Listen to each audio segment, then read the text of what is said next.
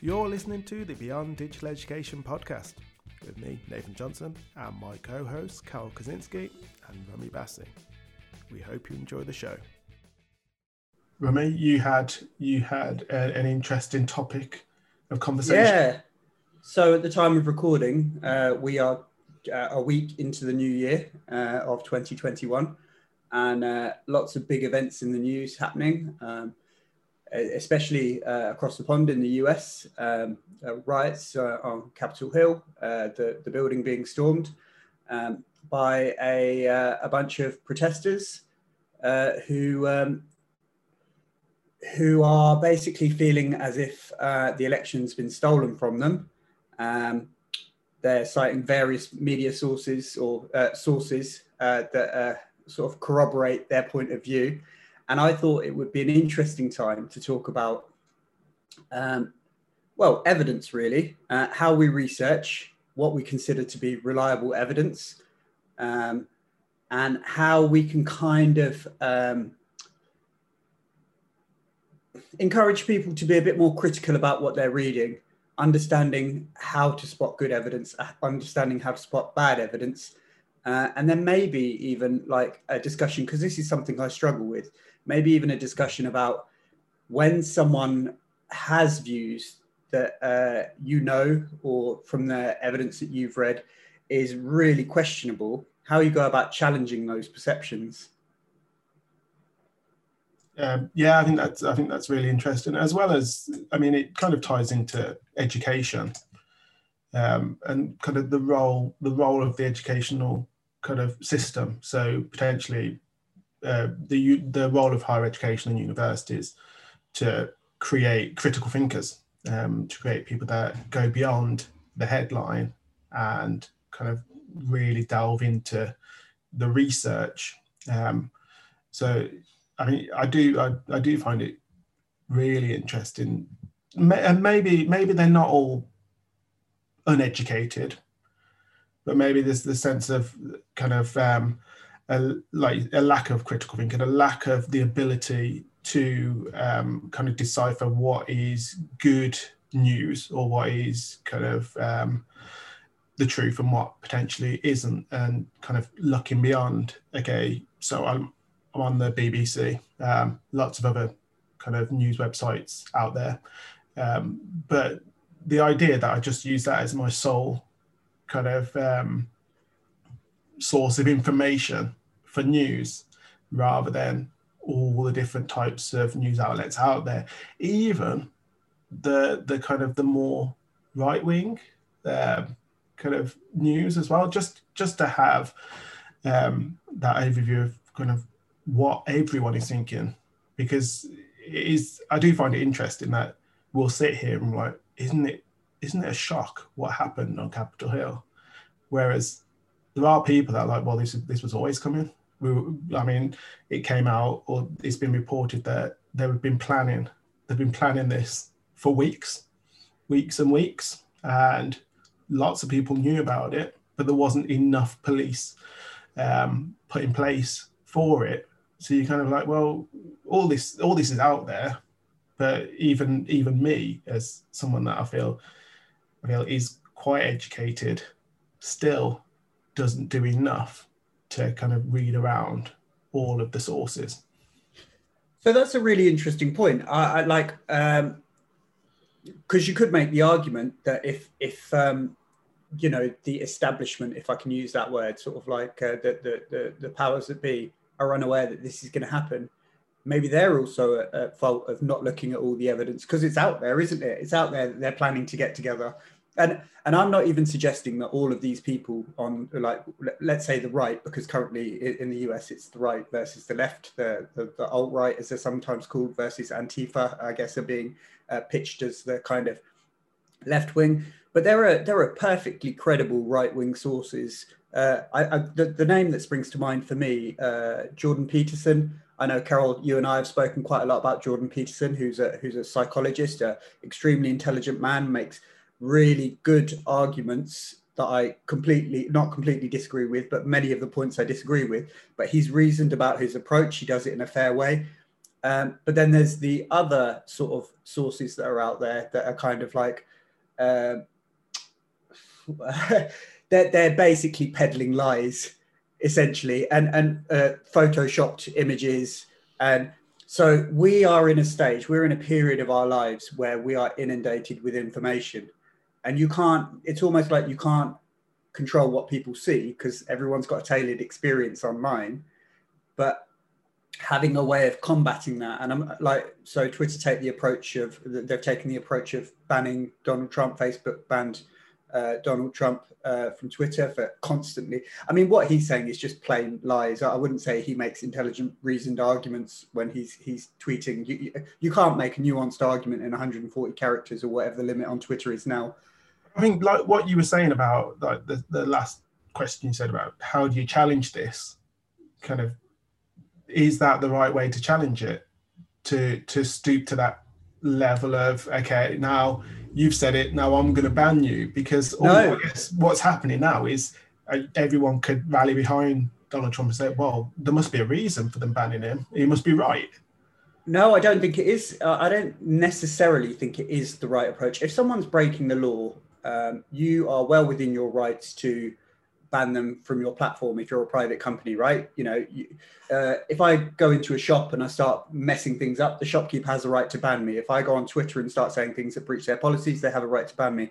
What I'm worried about is with legitimate free speech, if people get banned, um, you're just going to drive things underground, aren't you? And I know we've had conversations in the past about where some of these conversations then take place.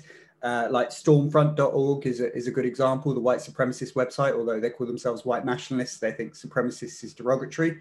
Um, but like, then they're just speaking in their bubbles, aren't they? And, and they're, they're reaffirming what they're saying. And equally, I would say, I see, because I go on loads of, loads of different right-wing sites all the time. I like to read what the comments are saying. I like to see how the papers are presenting the news.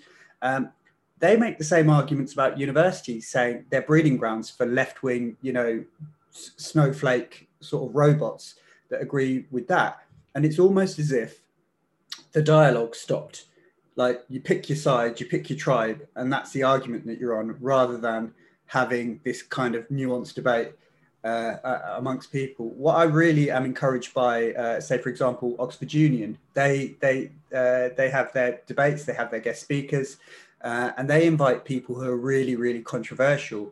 Um, people try and no platform them. You can hear the sort of protests outside on some debates where, uh, you know, Steve Bannon appeared. Uh, it, it's a good, it's a good, um, it's a good, uh, you can catch it on YouTube. It's a really interesting talk, um, but you can hear the protests outside. And I think let the man speak, then, then attack him on his arguments. Don't just shut the argument down and think that's that done then. Yeah, yeah I mean, just just quickly, I mean, just because when you were talking about kind of um, institutions, things like that, it, it kind of Brexit sprang to mind. Now, when Brexit was happening, I was working, I was working in marketing, um, and we were working a lot with academics to promote and to talk about their kind of research, the stuff, their kind of their commentary, what they've heard. Um, and the whole institution was saying, yeah, we won't have Brexit, kind of everyone I've spoken to. Um, it's just everyone, everyone I speak to said, okay, no Brexit, that's that's where we're at.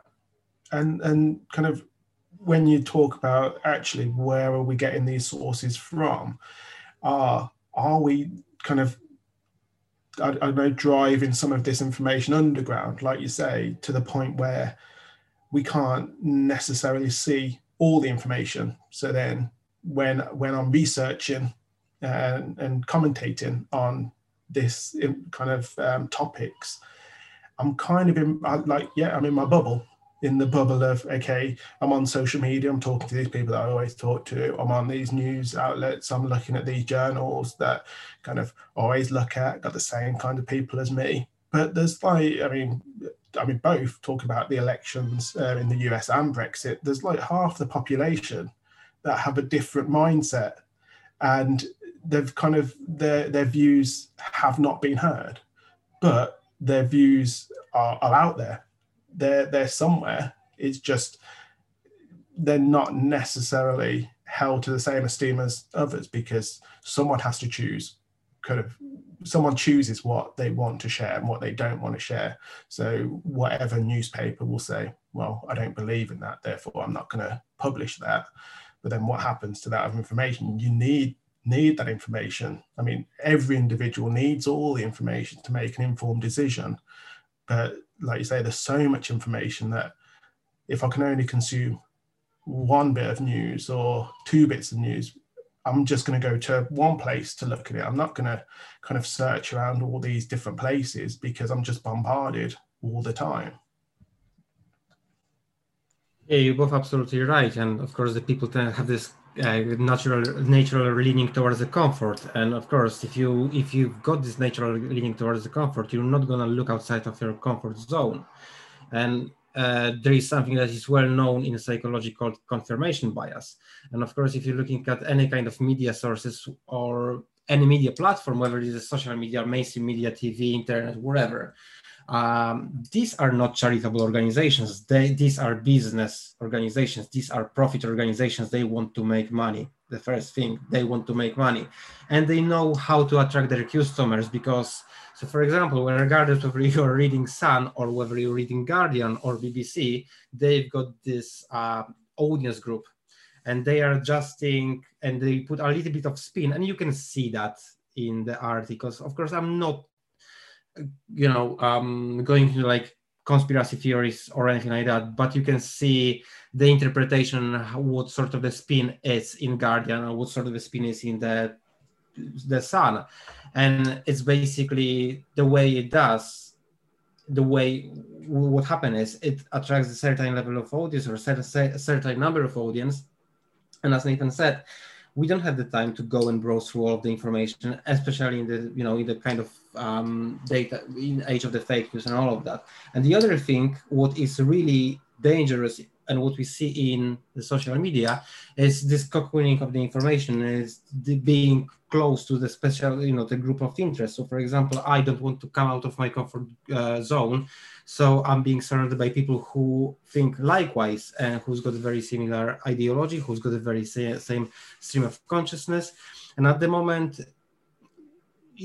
what, what's the, how, what's the future is gonna like, look like? Because at the moment, uh, we are kind of surrounded by people, or we are creating the groups of interest of very similar people. And is, you know, does it lead to the future where the social media actually is going to tell me what do I need to think or how do I need to think?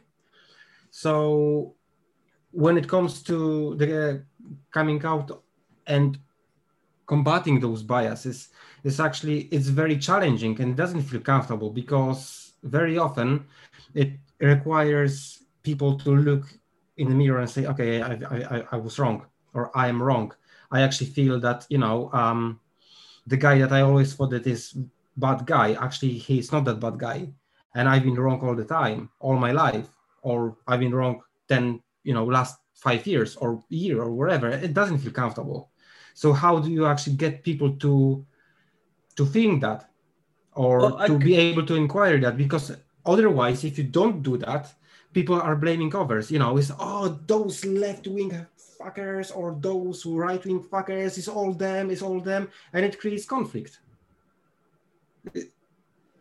I was, uh, I was just going to pick up, like, obviously, uh, newspapers, media outlets, not just newspapers. Um, many of them uh, have a bias, have an agenda. Uh, they're in the business of selling whatever it is they sell, whether it's a, a news channel or whatever else.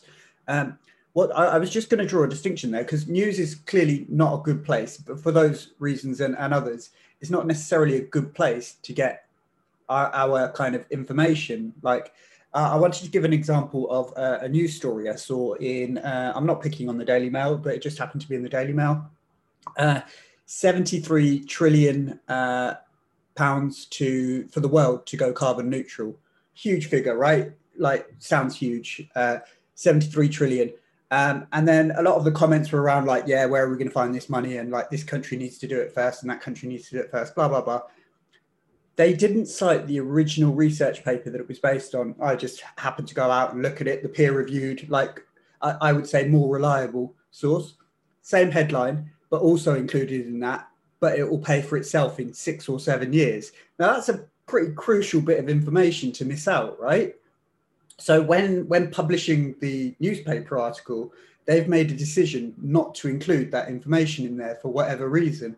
I mean, to me, to if, you know, if you believe the climate science is right and we're on, on a, we face an existential threat, then seventy-three billion pounds that pays for itself in seven years sounds like a bargain. Sign me up. seventy-three trillion, sorry. I feel like, I, as, yeah, I feel like everyone's got an agenda, whatever that agenda is, um, whether that's money, whether that's fame, um, whatever it is. Um, what, what I'm interested kind of in understanding is where kind of individualism, this whole idea of individualism can't be wrong because, well, no one exists apart from me and I'm right, everyone else is wrong. Uh, the idea of where that comes from, kind of does that, I am always, I am always right, apart from, as we were discussing earlier, in my relationship where I, I'm now always wrong. Um, but does that come from, is that social? Is that, is that kind of inter, intertwined in education? Um, is that something that kind of a learned behavior? Um, and, and potentially how, how could we, how can we break that?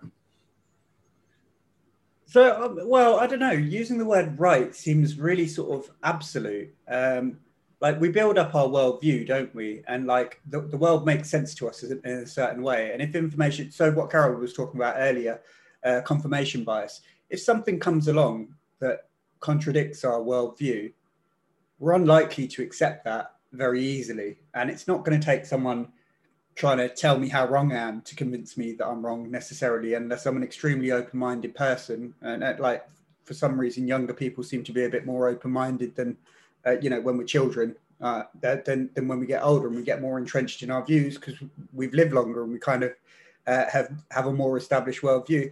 It's really tricky to try and uh, change, change someone's worldview. I don't know how we go about it. So I wonder whether it's better to change the way in which they approach information. And what we should be doing is, rather than trying to convince them you're wrong on this particular issue, is let's look at different ways of accessing our information, not focusing on that one thing that we disagree with, you know, whether it's uh, in or out of the E U, or whether it's, you know, who should be president of the U S, or, or whatever else, because you're not going to make many friends telling someone how stupid they are. True. And that's true. And the thing is, I don't know, to me, I never, oof, I never, that's a big statement. Um, the way I try to live my life is not to try to change someone's opinion. And I can see, you know, a lot of things, a lot of informations. Well, how, who, what do I want to say? So, for example, based on those riots, um, the one things, the one conversation that I had over the last few days uh, about those riots was, uh, I don't watch news, I don't read news, and I just found out based on, you know, during the conversation that something like that happened. And during that conversation, one of the persons that I was discussing that with said, oh, who died? Was that Trump supporter? And to me, when I first heard, heard that question, it was, it was very, it really agitated me. And the reason why it agitated me, it was because I felt it doesn't matter whether that person was Trump supporter or no. There, there is a tragedy because someone died. And if you're going to think, you know, the people are Trump supporters, are left-wing or right-wing, it doesn't matter. Death is death, is a tragedy because someone's died. And what we need to think when we think about race, gender, political ideology, we need to think, we need to get to the point that the race, the political ideology, it's like hair color. It doesn't matter what hair color you have. So why do we, and you know, I don't undermine uh, experience of people who experience racism. You know, I come from Poland. The memory of Holocaust is still huge in Poland. We've got a lot of racism and a lot of political fights in Poland at the moment. I don't deny that. What I, my point of view is that we need to move forward, and rather than thinking about the discrepancies and and gaps and, and, and those huge gaps in the ideology that we have, rather than focus on them, we need to think about and focus on how, on, on kind of love and compassion and being with the other person, truly with the other person, to move it forward, move beyond those differences. And, but if I jumped on that person and say like, you know, this is not the question that you need to ask, blah, blah, blah, what good, what reaction would I receive? I would receive, or I would just distance that person from me, from, from myself even more.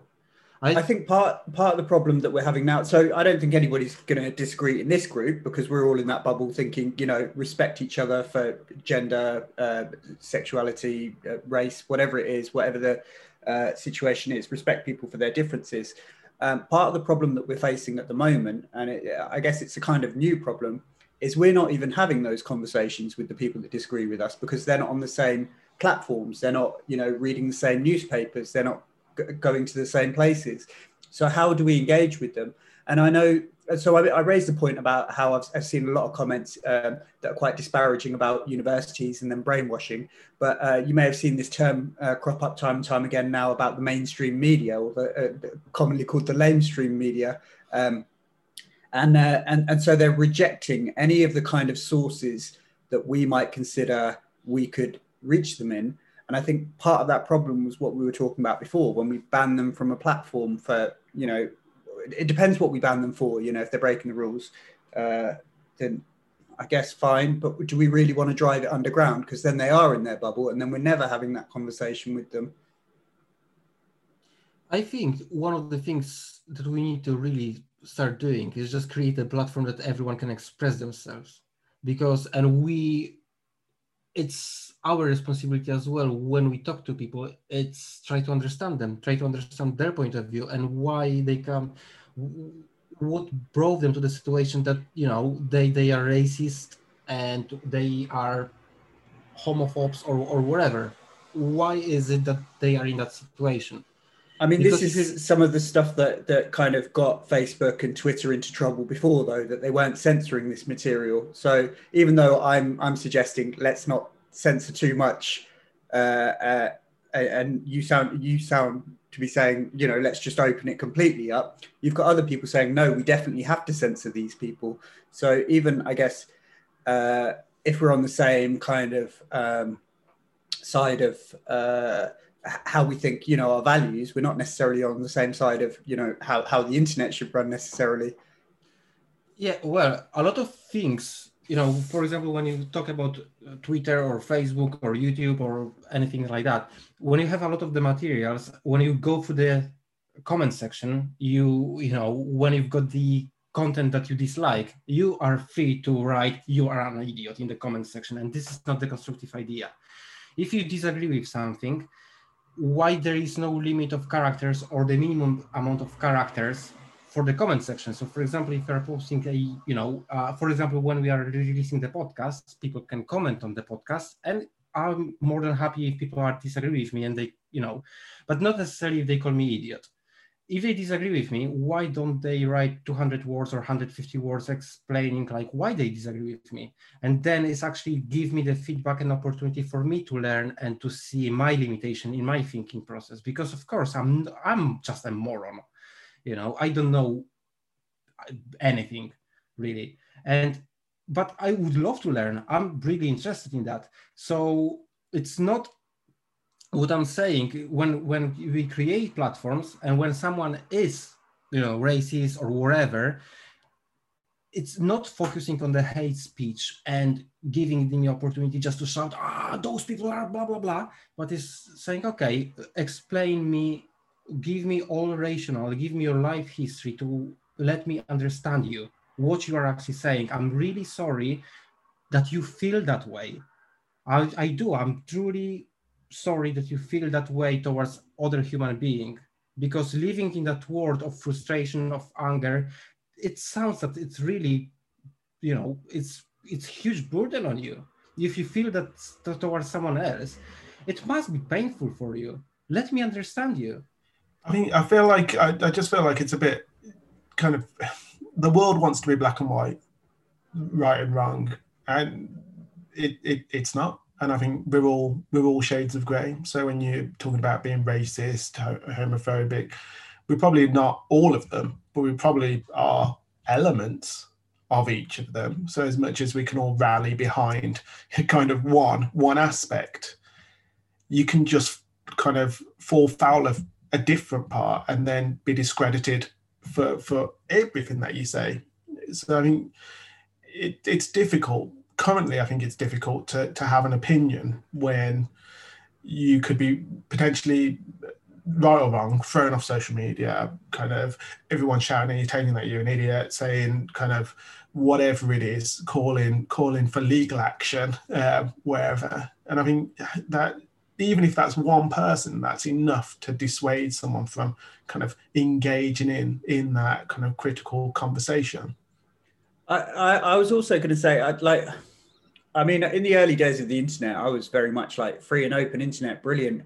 Uh, But then I do I do think there should be some sort of protections for people who are just out and out being bullied. So you've talked about having a dialogue with someone who, who calls you an idiot. But some people are getting really, really harassed. So that, for example, the, the M P Diane Abbott constantly gets harassed. She makes a few gaffes, but she gets uh, death threats. She gets she gets all kinds of vile things on there. Um, and there needs to be a way of stopping that. Or maybe something that's a, a bit more kind of like grey, because uh, you were just picking the example of grey. There's a, a very prominent feminist, Australian feminist, um, who, Germaine Greer, I don't know if you, you guys know of her, but she came out and made some comments about uh, the trans community. Um, I, I can't remember exactly what her wording was, but questioning whether uh, women, who are trans women, should be considered the same as women. Um, and, you know, she's she spent her whole life as a staunch feminist and then just gets slated online, as if somehow her previous work, her previous efforts have no longer been any good. Um, and uh, like you say, Nathan, people are very black and white. I feel like we should be able to agree with people we don't like if they're right about an issue. It's about issues rather than people. But we've fallen into this sort of camp of like, well, I like that person, so I'll agree with everything they say. And I don't like that person, so I'm not going to agree with everything they, I'm, I'm going to agree with nothing they say, essentially. I, I can't like anything. Um, let, let's pick Trump as an example. I probably wouldn't fall into the Trump uh, voting category. I don't know. I didn't grow up in the U S A. Um, but that's not to say that everything he did whilst he was in office was completely wrong. I'm sure he made some decisions that were right. I can't think of any right now, but I'm, like, I'm sure if I went away and looked at them, I could I mean, find some. To, to be to be fair to the guy, he got he gets stuff done, and whether that whether you get the right stuff done or the wrong stuff done, I mean, the some of some of the problem with politics today, um, especially British politics, is nothing moves, nothing happens. It's like, even when you look at COVID, it's like, yeah, everything's fine. And then the day, what was it? The day before Christmas, it's, yeah, you can only meet on Christmas Day. And then the day before or the day after kids went back to school, it's, yeah, we're gonna we're going to another lockdown. It's that, it's that indecision. It's that idea that kind of, I can't do anything. Whereas whether right or wrong, the idea that kind of people follow Trump because he gets stuff done. It's like he says he's going to do something and then he does it. How? I mean, he'll spin it like the wall. He, he didn't build much wall, but kind of he he still kind of had a, an effort to get that stuff done. And I feel like that's what, I'm not saying we need him, but I'm saying we need people that actually kind of say they're going to do something and then do it. But in a way that I, I like, I can kind of see that that would be more palatable to some people, because if you take, let, let's pick a couple of other examples that m- maybe seem like they might be good leaders uh, and then just kind of let you down. I want to pick on the example of, let's say, for example, Justin Trudeau, who comes in, seems like this woke prime minister, seems like he cares about the environment, and then signs these huge deals uh, that, like, just Canada alone, if they if they sold all of their, I think it was their tar pits, uh, having a line to the U S A, but if they if they sold all of that, that would more than exceed the quotas for the entire world um, for for greenhouse gases. Or you pick someone like, um, uh, well, Barack Obama, who came in, you know, seemed like he was going to be great, and then like didn't shut down the torturing of uh, people, didn't shut down that like detention of people who hadn't been charged, uh, killed probably more people. more civilians under his watch than than anybody else, uh, even though he said he was going to kind of uh, come in and, and, and end this. And, and I just think, uh, at least you knew what to expect with Trump, in a sense. I, I mean, that's that's a dreadful thing to say. And, and obviously, I think Trump's terrible, but he did what he said he was going to do, right? And I think that's what you were getting at. It's it's it's yeah, and sometimes more just... Yeah, I mean, politics is just, I mean, we're, we're straying off topic, but politics is ruled by a certain class, a certain type of person. And and I feel like more and more they're just doing it for their, their own kind of self um, gain.